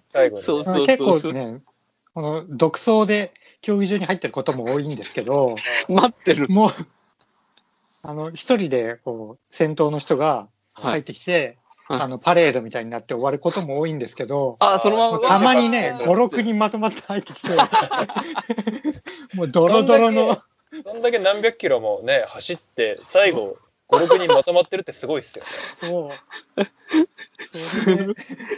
それの時めちゃ盛り上がってヘッドヘッドでスプリント勝負するっていうすごいかわいそう最後めちゃくちゃ盛り上がりそうです盛り上がりますよね。それは数人帰ってきたらそれはなんかもう会場総立ちになるわな。ねえうん面白い。やっぱもう途中でパンクしたりとか石畳で転んで骨折したりとかなるのでかわいそう命がけだね。そうなんですよ、うん、そこまでやってても大して儲かんないんだからかわいそうだなひどいな。まあねサッカー選手とかとはちょっとねバスケ選手とかに比べたら話が違いますよね、でもなんかそれを聞くとやっぱりそのまだ余地がある感じがしますね。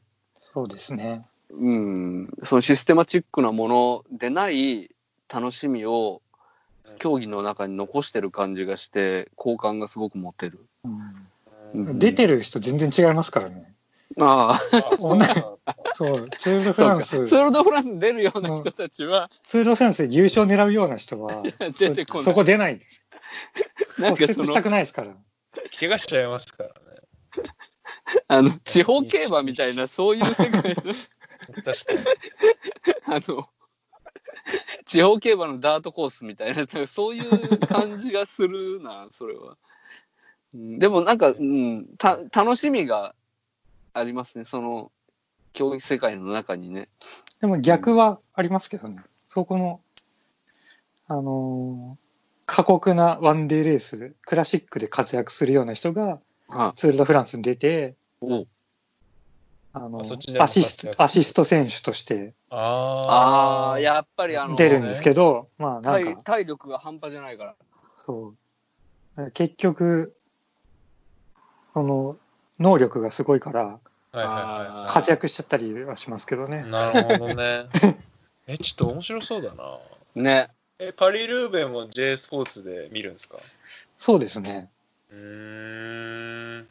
パリルーベ毎年春先にあるんですけど、そうなんだ。今年は延期で。そっか、それもできないんだ。そうか、確かに春先なんてね、もろコロナだったから。毎年そのあたりから契約して見てるんですけど。なるほど、それ以外の時期は契約切るんだ。冬はないんで。そうか。そうですね。12月ぐらいにはもう切るんだ。あんまり主要なレースないですかね。もう自転車以外はじゃあもう見ないってことですね、逆に。あとバスケですね。バスケ見るんですか？ NBA 好きだから。NBA 見るんですね。そう。冬は NBA やってるじゃないですか。1年間休まる暇がないですよね。いいじゃないですか。ずっとスポーツ見てなきゃいけない状態。まあでも NBA は試合が短いですから。そうですよね。確かに5時間とかやんないですからね。だいぶ気が楽です。バスケとかもうんはい、高校のバスケとかも見れたり、高校大学とかも見れたりするんですか J スポーツって。ああどうだろう、高校は見れないかもしれないですね。あでもなんかラグビーの試合とかやってますね。大学の高校とか大学のラグビーの試合とかはやってるわ J スポーツ。あえシュンも J スポーツ見てんの？いやいやいや、前職の事務所で、うん、J スポーツが見れる環境で。あ、そうなんだ。そうそうそうそう。週末のね、休憩時間にね、よく見てた、うん、ラグビー。そうなんだ。うん。ちょっと気になってきたな。なんかしない、あんましないし、であんまっていうか全然そのスポーツ観戦自体が。普段生活にないからさ、全然。うんうんうん。ちょっと自転車の話聞いたらなんか気になってきた。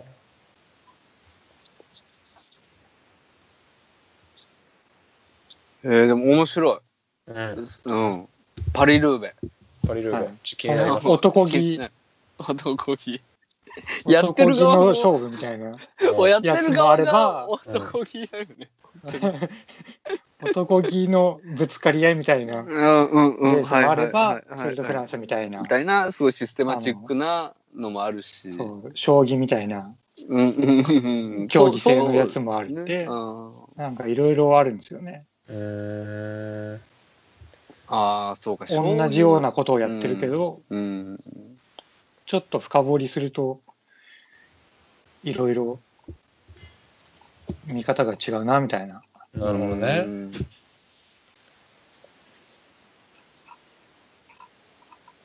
ちょっと YouTube とかにありますよね、きっと。ちょっと見てみます。過去回を。そうだね。再生回数多いやつから順にちょっと見ていきます。うん、見てみる。は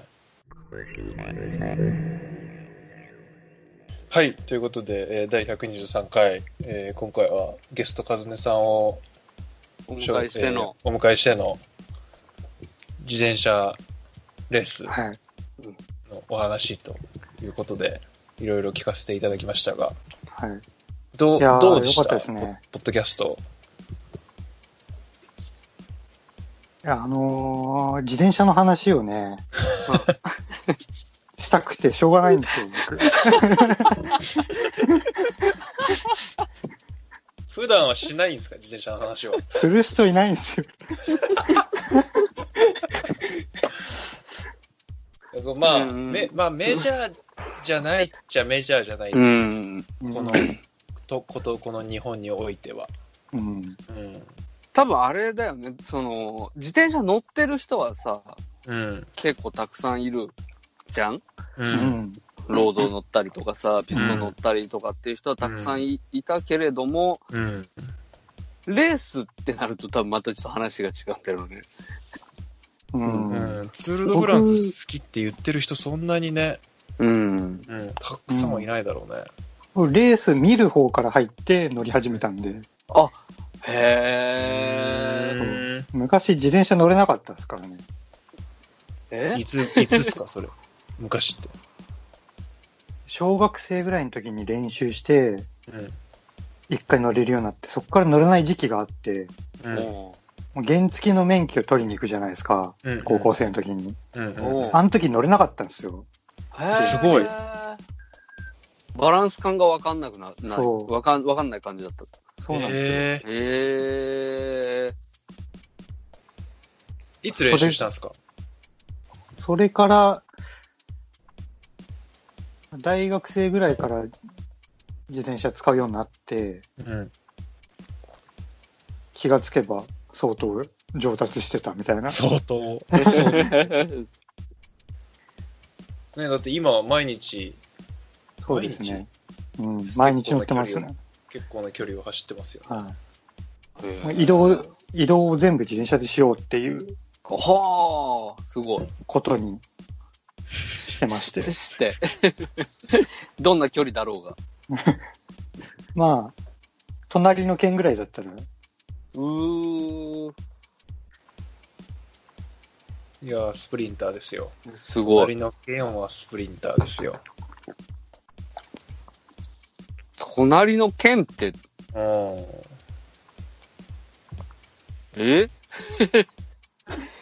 は隣の市、隣の区ぐらいまでです。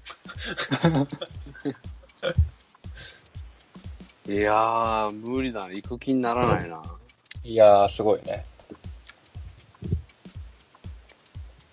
いや、僕らもね、初めてのそうね、うんうん、ことでしたけど、やっぱなんか全然違うね。違う。面白い、ね、うん。おもろい。うん。だって俺ら二人で喋ってたら一生自転車のレースの話にはならないからね。ならない。そうそうそう。うん、やっぱりなんかさ、この、なんて言うんだろうな。人の話聞くのはやっぱりすごい楽しいじゃん。そうね。うん。俺たち多分二人ともそうじゃん。うん。そうだね。そう。なんかこう、ちょっと、なんて言うんだろうな。尖っちゃった人うん。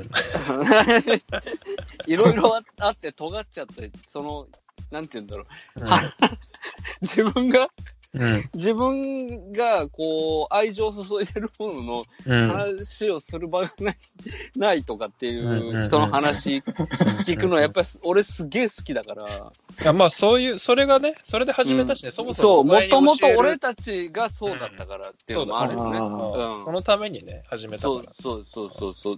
なんか好きなものの話する場所が欲しいっていうのがまずあったんだよね、多分その最初の頃俺たちはさ。そうそうそうそう。全然聞いてる人のこととか全然考えてなかったですよね。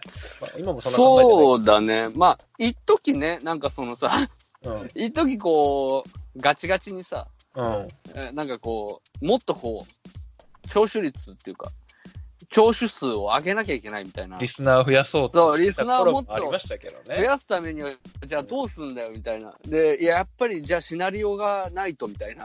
はいはい、そういうさ、そういうこうそれこそ。システマチックにさ、確かになろうとしていた頃もあったけどさ、やっぱそれじゃないしね。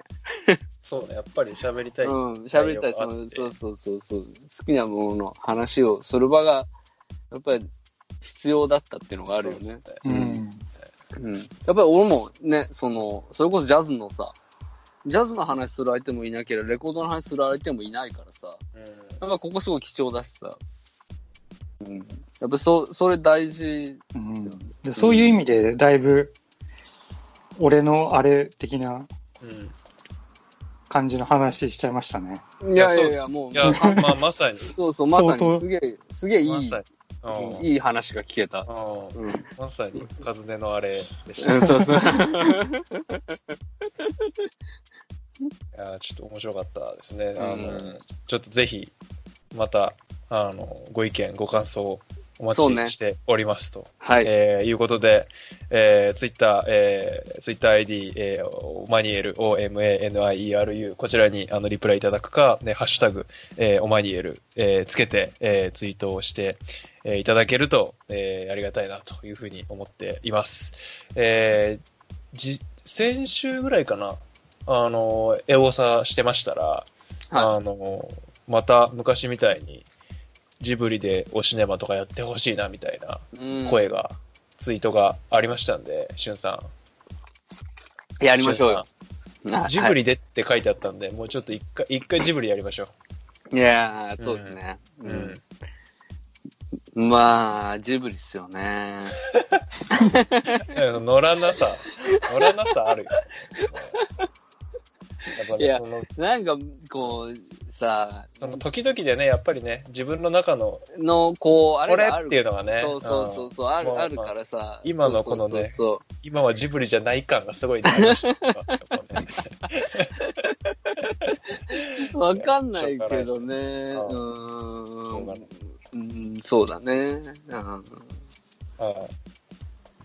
わかりました。まあ、そこはまたね、一度練ってね、やりましょう。やりましょう。ちょうどさ、その、今、巣ごもり、またさ、ちょっと正直ね、コロナが、ちょっとあんな感じになってきてさ、また自粛しなきゃなっていう気持ちがね、各方面あると思うんで、まあ、過去作をね、おシネマ基本的にはね、やってる作品しかほとんど今まではね、うん、やらずに来てたから、前までの時点では。うんうん、だから、そう過去そうそうそう。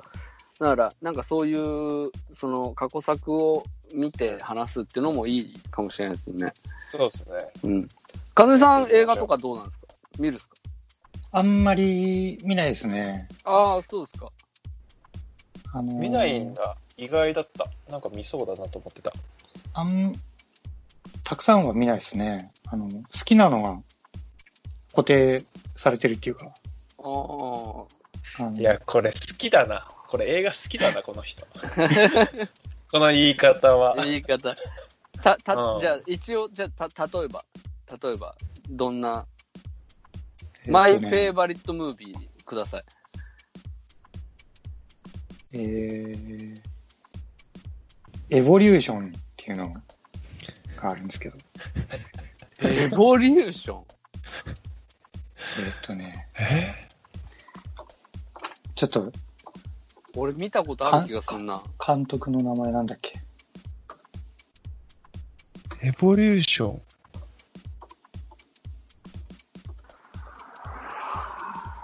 俺知らないわ。2000年代の映画っすよね。違うかな。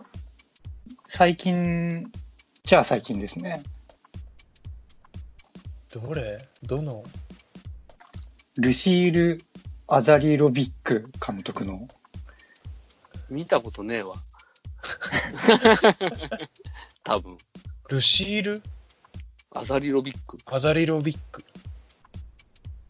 2015年、めっちゃ最近だ。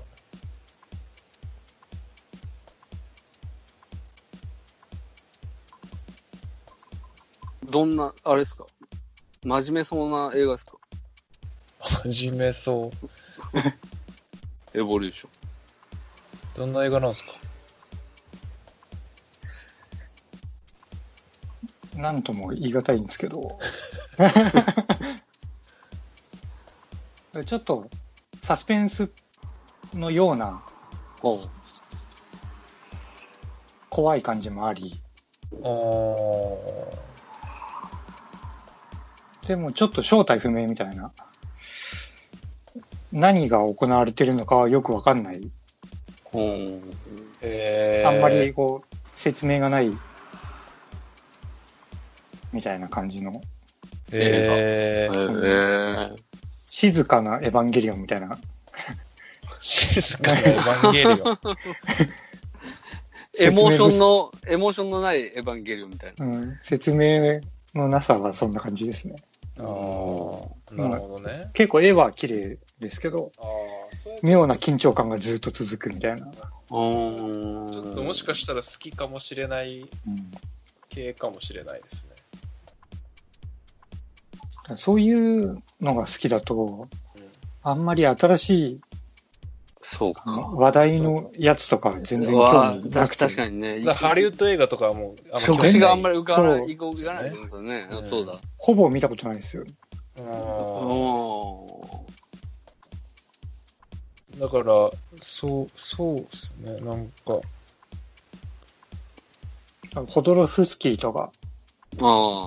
すごいハマってました。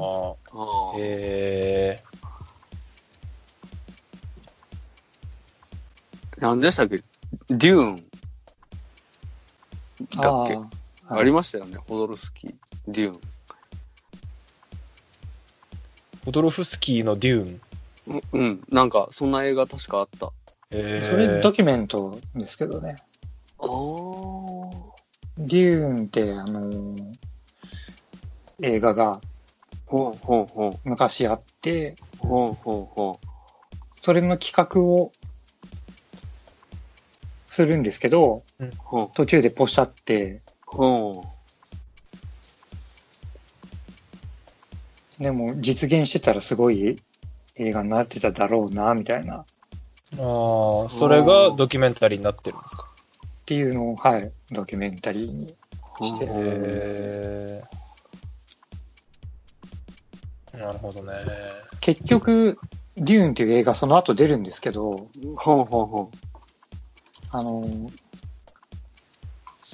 あれなんですよ、監督がデビッド・リンチに変わってるんですよ。あじゃあもうそれ別物になったって話。そう、別物なんですよ。原作だけ一緒みたいな。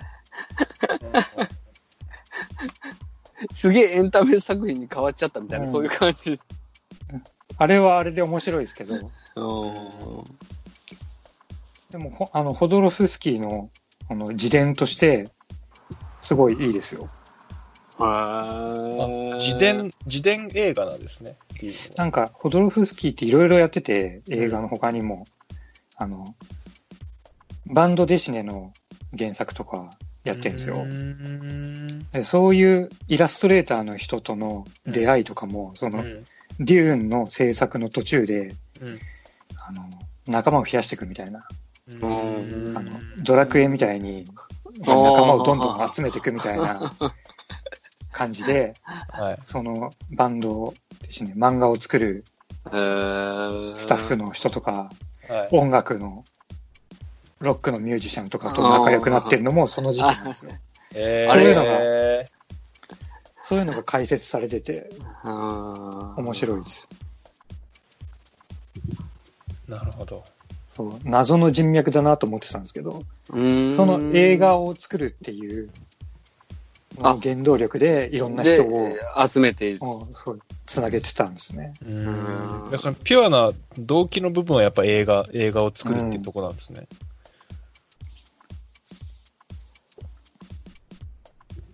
映画好きじゃないですか、やっぱ。でもそんな大量に見てないですよ。まあまあまあまあ。世の映画好きの人とかに比べると。うんうんうん。世の映画好きって、もうだって、ライムスター歌丸さんとか。うん、っていうことになる。っていう基準でしょ。それはね。町山さんとかになるでしょ。それはね、ってなります。そう。全然。比較対象がっていう話ですね。そう。そんなの言うと。厳選したのを見てるんで。じゃああれっすね。風さんまだまだ引き出しがね。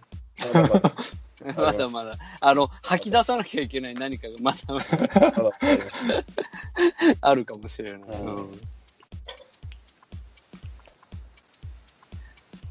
いや、もうぜひ、あれですよ。こう自発的にでも話したいことができたら、またお越しいただければ、確かに、そうまたやりましょう、ぜひ。そう、確かに。もう今もうあれのこと喋りたいけど話す場所がないって思った時はあそこだってそういうことよくありますからねそう大丈夫です、多分我々二人で、ある程度こう、何ですか、こう、キャッチャーミートは構えれると思うんで。構えれます。そう、だから、放り込みに来てくれれば、ぜひいいかなと思います。またぜひやりましょう。はい。まあ、そんなところですかね、今回は。じゃあ、123回以上ということで。はい。ありがとうございました。さよなら。